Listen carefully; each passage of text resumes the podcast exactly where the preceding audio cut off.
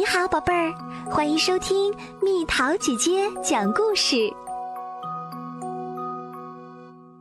我要小马桶，尿布真讨厌。小公主说：“一定有更好的办法。”用小马桶吧，王后说。刚开始，小公主觉得小马桶更糟糕。用小马桶才对，王后说。于是，小公主只好学着用小马桶。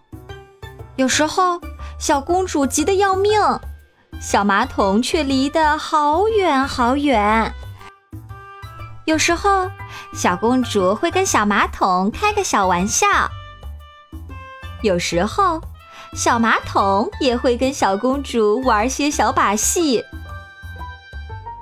没多久，小马桶就变得好玩多啦。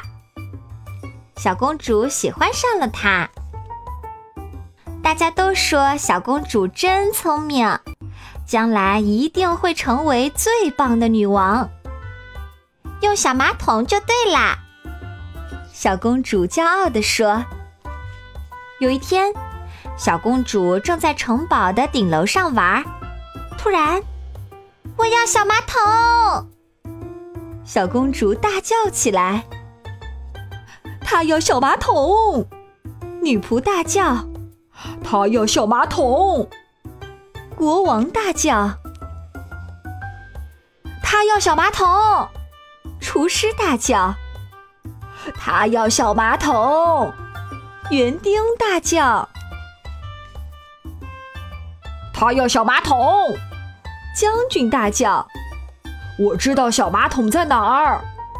海军上将大叫：“大家用最快的速度把小马桶给小公主送去。”还是迟了点儿。好啦，小朋友们，故事讲完啦。你是用小马桶的吗？你的小马桶是放在哪里的？你认为应该在哪里用小马桶呢？为什么呢？留言告诉蜜桃姐姐吧。